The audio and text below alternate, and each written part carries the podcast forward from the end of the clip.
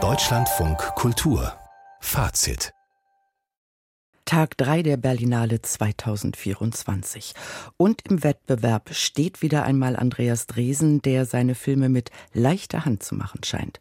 Nach dem Kampf von Rabie Kurnas um ihren Sohn Monat steht bei ihm nun eine andere Frau im politischen Mittelpunkt, Hilde Koppi, die zusammen mit ihrem Mann Hans in der Roten Kapelle gegen den Nationalsozialismus kämpfte, wofür beide hingerichtet wurden.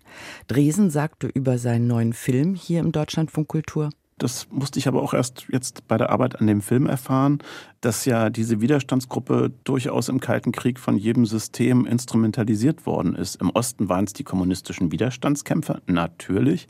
Im Westen waren es aber die Vaterlandsverräter und die NS-Urteile gegen die sogenannte Rote Kapelle wurden vom Deutschen Bundestag erst 2009, das muss man sich mal vorstellen, überhaupt aufgehoben.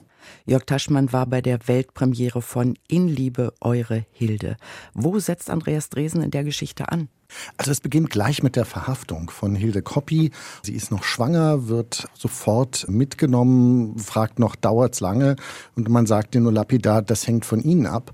Und in Rückblenden sieht man eben dann, wie es überhaupt zu dieser Verhaftung gekommen ist. Das Interessante an dem Film ist aber, dass man relativ wenig eigentlich über Hilde Koppi zunächst erfährt, auch über ihren Mann Hans Koppi, eben nur, dass sie Widerstand geleistet haben, dass sie Funksprüche nach Moskau abgesetzt haben. Aber es ist in gewisser Weise ein sehr entideologisierter Film. Hilde Koppi war ja Kommunistin, das erfährt man durchaus auch mal in dem Film, aber fast eher so beiläufig. Insofern hat Leila Stiller, die das Drehbuch geschrieben hat, und Andreas Dresen haben einen ganz interessanten Ansatz gewählt, weil auch diese typischen Klischee-Gestapo-Leute so eigentlich nicht vorkommen. Auf Folterszenen wird verzichtet. Also es ist fast so eine entideologisierte Geschichte über den Widerstand in einer Diktatur. Sehen Sie das positiv oder negativ? Ich sehe das durchaus positiv, weil alles andere haben wir ja schon gehabt. Und sich sozusagen ganz auf diese Figur zu konzentrieren, die lief Lisa Fries sehr, sehr eindringlich verkörpert. Eben als, als eine junge Frau, die etwas Gutes tun möchte, die es erstmal auch tut, weil es der Mann, in den sie sich verliebt hat, tut, aber dann natürlich auch aus einer Überzeugung. Andreas Dresen erzählt den Film ja auf zwei Ebenen. Man sieht einmal die Geschichte, die im Gefängnis spielt. Dort hat ja Hilde Koppi ihr Kind zur Welt gebracht und das sind dann sehr entsättigte Farben. Und dann gibt's eben diese Rückblenden, die sehr lichtdurchflutet sind, äh, wo man eben sieht, das waren auch junge Leute, die Spaß am Leben hatten, die gerne getanzt haben, die gern fremdgegangen sind, die auch so ein bisschen Abenteuer gespielt haben, die eben auch jung waren. Und das zeigt der Film eben sehr schön, dass man natürlich auch in einer Diktatur versucht hat, Alltag zu leben und auch Lebensfreude zu empfinden. Insofern ist es auf der einen Seite natürlich ein sehr harter Film, aber die Geschichte ist ja bekannt, was mit Hilde Koppi passiert passiert ist und all den Widerstandskämpferinnen und Kämpfern der sogenannten Roten Kapelle, wie die Nazis das im Nachhinein dann genannt haben. Aber es ist eben auch ein Film, der das Leben eben feiert und den Widerstand feiert und dabei überhaupt nicht didaktisch oder ideologisch vorgeht. Insofern ist das hier ein ganz anderer Andreas Dresen, aber einer, der mich auch sehr überzeugt hat. Und hat Dresen das wieder mit der, ich sag mal, üblich leichten Hand dann auch gemacht? Nein, Andreas Dresen ist schon ein Regisseur, der in verschiedenen Genres anders arbeitet. Der macht jetzt kein Lustspiel daraus. Es ist auch nicht so leicht und so unterhaltsam wie noch Rabbi Konatz, sondern das ist jetzt wieder ein, ein, ganz anderer Film, in dem er auch ganz anders filmisch erzählt. Das ist ein Film, der basiert wirklich ganz auf dem Spiel von Lief Lisa Fries, die diesen Film eben auch trägt. Und mich hat das wirklich sehr bewegt, auch sehr berührt, weil es ist ja auch ein Film über das Abschied nehmen. Sie muss Abschied nehmen von ihrem Baby, sie muss Abschied nehmen von ihren Eltern, von all ihren Freundinnen und Freundin.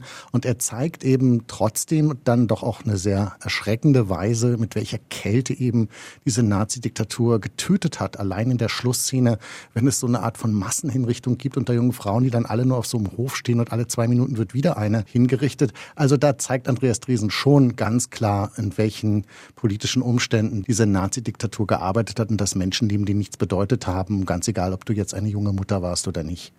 Der Italiener Piero Messina hat mit Another End eine Art Science Fiction gedreht. Was passiert mit Sal?